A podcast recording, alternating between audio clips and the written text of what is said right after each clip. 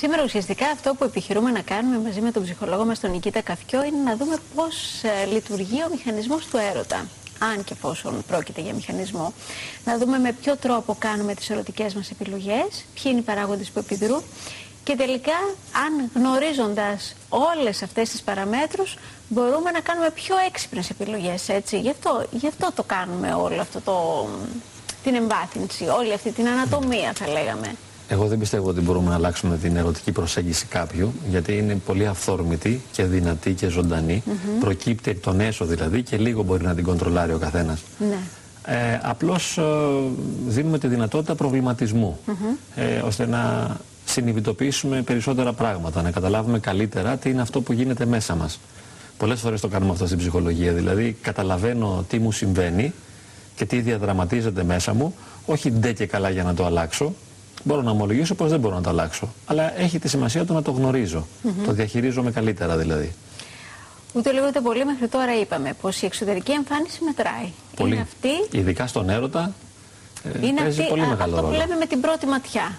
Μας κερδίζει ή δεν μας κερδίζει. Ε; Έρωτας με την πρώτη ματιά. Ισχύει. Λειτουργεί και είναι αποτελεσματικός. Αποτελεσματικός ε, σε επίπεδο ερωτικό. Σε επίπεδο ερωτικό. Δυναμοποιεί δηλαδή την έλξη, φέρνει κοντά τους ανθρώπους, τους ενώνει. Αυτό mm όμως δεν αποτελεί εγγύηση ότι μπορούν να συνεχίσουν να είναι μαζί. Είναι τελείως άλλοι παράγοντες οι οποίοι θα παίξουν ρόλο σε μια αρμονική συμβίωση και σε μια σταθερή σχέση. Δηλαδή άλλες προϋποθέσεις χρειάζονται για να ερωτηθώ κάποιον, για να με συγκινήσει και να ενθουσιαστώ. Και άλλες για να εξελιχθεί αυτός ο έρωτας σε μια σταθερή σχέση. Ε, υπάρχουν όμως και κάποιες κανόνες συμπεριφοράς που και σε αυτούς αναφερθήκαμε. Κανόνες συμπεριφοράς για το πώς μπορούμε να δείξουμε το ενδιαφέρον μας ή να εισπράξουμε το ενδιαφέρον και να ανταποκριθούμε. Έτσι, μιλήσαμε για ευγένεια. Ναι, όχι ότι μπορούμε να το κάνουμε αυτό, δηλαδή να είμαστε ευγενικοί, χαριτωμένοι, ε, αυθόρμητοι, ζωντανοί, δεν είναι κάτι που κατά παραγγελία μπορούμε να το κάνουμε. Ναι. Απλώς αντί να αναρωτιόμαστε γιατί δεν μας θέλουν οι άλλοι, ναι. που είναι ένα συχνό ε, ερώτημα αυτό ότι δεν αρέσω, δεν με προσεγγίζουν, δεν με θέλουν, ε, μπορώ να γνωρίζω τη συμπεριφορά ε, μας τι ευθύνεται. Ναι. Δηλαδή, ποιος είναι ο λόγος για τον οποίο δεν με προσεγγίζουν ερωτικά. Mm Πολλές φορές είναι η ψυχολογία μου. Ναι. Αυτό που εκπέμπω δηλαδή δεν εμπνέει τον άλλο να με προσελκύσει. Ναι. Και πραγματικά και στις γυναίκες μερικές φορές μπορεί να είναι μια πολύ ωραία γυναίκα, πολύ ελκυστική, αλλά δεν τραβάει τον ανδρικό πληθυσμό καθόλου. Δεν τολμάει να της μιλήσει ο άλλος, δεν του αφήνει τα περιθώρια. Είναι σαν να φοράνε ένα κλουβί ή να έχουν ένα τείχος μπροστά τους και ο άλλος αισθάνεται ότι δεν μπορεί να την πλησιάσει. Ναι. Εν τω μεταξύ, πολλές φορές η κοπέλα αυτή μπορεί να θέλει να πλησιαστεί ε, μπορεί να ξέρει και ποιος θέλει να, να την πλησιάσει. Αλλά δεν μπορεί να ανοίξει την πόρτα. Ούτε μπορεί να του δώσει το μήνυμα για να έρθει ο άλλος κοντά. Υπάρχει και μια άλλη διάσταση που νομίζω ότι φοβίζει τους άντρες, που λέει πως οι γυναίκες πλέον έχουν γίνει κυνηγοί. Ισχύει αυτό; Ε, νομίζω ναι. Είναι χειραφετημένες οι γυναίκες, δεν υπάρχει μια ηθική, ας πούμε, ένα ήθος κοινωνικοί και αυτό αποθαρρύνει τον άντρα, ε, τον κάνει να χάνει πολύ γρήγορα το ενδιαφέρον. Είναι ένας ρόλος τον οποίο δεν έχει εκπαιδευτεί ε, να είναι θύραμα. Είναι υποκειμενική αντίληψη εδώ. Εκφράζω μια υποκειμενική άποψη, όχι επιστημονική δηλαδή. Ε, βέβαια υποκειμενική. Ε, νομίζω ότι προτιμά να είναι κυνηγός και ε, μάλλον τον μπλοκάρει. Βέβαια και η γυναίκα δεν χρειάζεται πλέον να περιμένει τον καλό της να έρθει. Έτσι δεν είναι. Δηλαδή μπορεί, να, μπορεί να διεκδικήσει, να πάρει την πρωτοβουλία για να επιλέξει αυτόν που θέλει. Νομίζω πως δεν χρειάζεται να είναι παθητική τελείως. Ούτε να φροντίζει μόνο να αρέσει. Δηλαδή, ίσως παλιότερα, ο μόνος τρόπος για να τραβήξει έναν άντρα κοντά σου είναι να αυξήσεις την ελκυστικότητα, mm -hmm. κυρίως με την εξωτερική σου εμφάνιση. Αλλά γιατί να μην μιλήσει τον άλλον, γιατί να μην του εκφράσει τα συναισθήματά σου; Ίσως αυτό θα μπορούσαμε να δώσουμε ως συμβουλή και προτροπή στον κόσμο. Δηλαδή, εάν αισθάνεσαι ερωτισμό για έναν άνθρωπο, αν σε ενδιαφέρει ένας άνθρωπος... Γιατί ίσως δεν αντέχεις την απόρριψη. Ε, Ίσως, ναι. Ίσως. Αλλά αξίζει τον κόπο να τολμήσεις να εξωτερικεύσεις τα συναισθήματά σου χωρίς πρώτα να έχεις ελπίσει πολύ και να έχεις υψηλές προσδοκίες. Πολλές φορές το έχουμε στο μυαλό μας, το κουβαλάμε, το φουσκώνουμε ε, και δεν το εκφράζουμε στον άλλον, οπότε γιγαντώνεται μέσα μας και μας πλακώνει. Πιεζόμαστε από αυτό και φτάνουμε μετά από καιρό να το εκφράσουμε. Αν αρνηθεί ο άλλος, μας επηρεάζει πολύ αρνητικά η άρνηση. Αν όμως άμεσα το εκφράσουμε, Και εννοώ, βέβαια, αν θέλουμε να εμπλακούμε σε σχέση. Έτσι δεν είναι. Δεν σημαίνει τώρα ότι αν ένας άνθρωπος είναι παντρεμένος και θέλει να παραμείνει στο γάμο του, μετά θα εκφράζει ελεύθερα τα συναισθηματικά του φορτία. Και μια Αλλά... και μιλήσατε για δεσμευμένους και δεσμευμένες.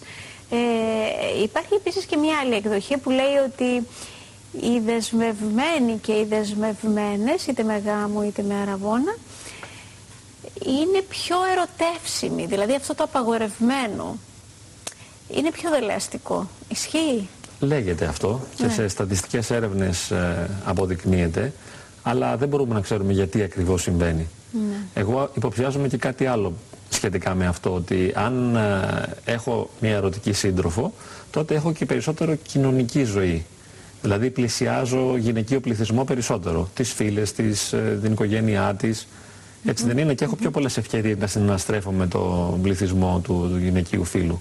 Όπως και η γυναίκα αν έχει άντρα, και έτσι αυξάνονται οι πιθανότητες. Βέβαια μπορεί να είναι και το απαγορευμένο. Ναι. Για μερικούς μπορεί να ισχύει και το άλλο, ότι ε, αν πλησιάσω αυτόν που είναι δεσμευμένος ή αν εκφράζω τον, τον ερωτισμό μου σε αυτόν, δεν διακινδυνεύω να εμπλακώ σε μια μόνιμη σχέση, η οποία μετά μπορεί να με πνίξει. Γιατί πολλοί άνθρωποι φοβούνται να, να δεσμευτούν. Έτσι, αν ο άλλος είναι παντρεμένος ή δεσμευμένος, μπορώ να φλερτάρω ελεύθερα ή να έχω μια περιστασιακή σχέση. Μάλιστα. μόνο μαζί του. Για να δούμε ποιος είναι ο προβληματισμός ε, των φίλων τηλεθεατών. Η Σοφία Κουτσουγιανάκη σας συνάντησε στον δρόμο, σας ρώτησε τι είναι αυτό που σας κάνει να ερωτεύεστε, με ποιο τρόπο διαλέγετε ερωτικούς συντρόφους; Για πάμε να δούμε το γκάλωπ.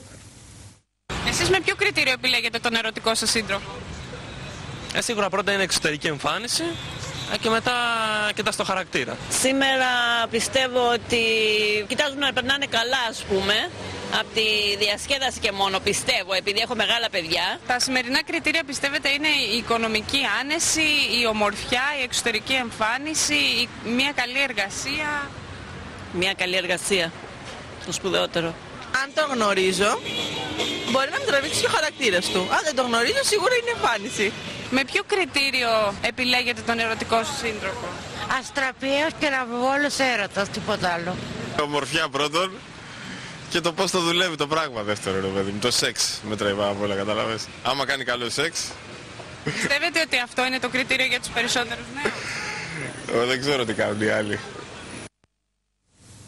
Λοιπόν, τα ακούσαμε όλα. Ήταν ε, λίγα αλλά περιεκτικά. Εξωτερική εμφάνιση, Κάποιοι ρομαντικοί μίλησαν για την πρώτη ματιά, κάποιοι άλλοι εμβάθυναν και στο χαρακτήρα, αλλά και το σεξ. Πόσο ικανοποίηση μπορεί να δώσει να πάρει. Το σεξ είναι πολύ σημαντικό στη δέσμευση και πολλοί άνθρωποι χάνουν εκεί το παιχνίδι. Δηλαδή, ε, βέβαια το πώς θα εκδηλωθεί σεξουαλικά εξαρτάται από την ψυχολογία σου, από την προσωπικότητά σου. Αν είσαι εσωστρεφής, κλειστός, φοβισμένος, ανασφαλής, μπλοκαρισμένος, ναι. Ε, αν δεν είσαι σε επαφή με τα συναισθήματά σου και δεν μπορείς να εκφράζεσαι. Έχει σχέση στο σεξ, έτσι.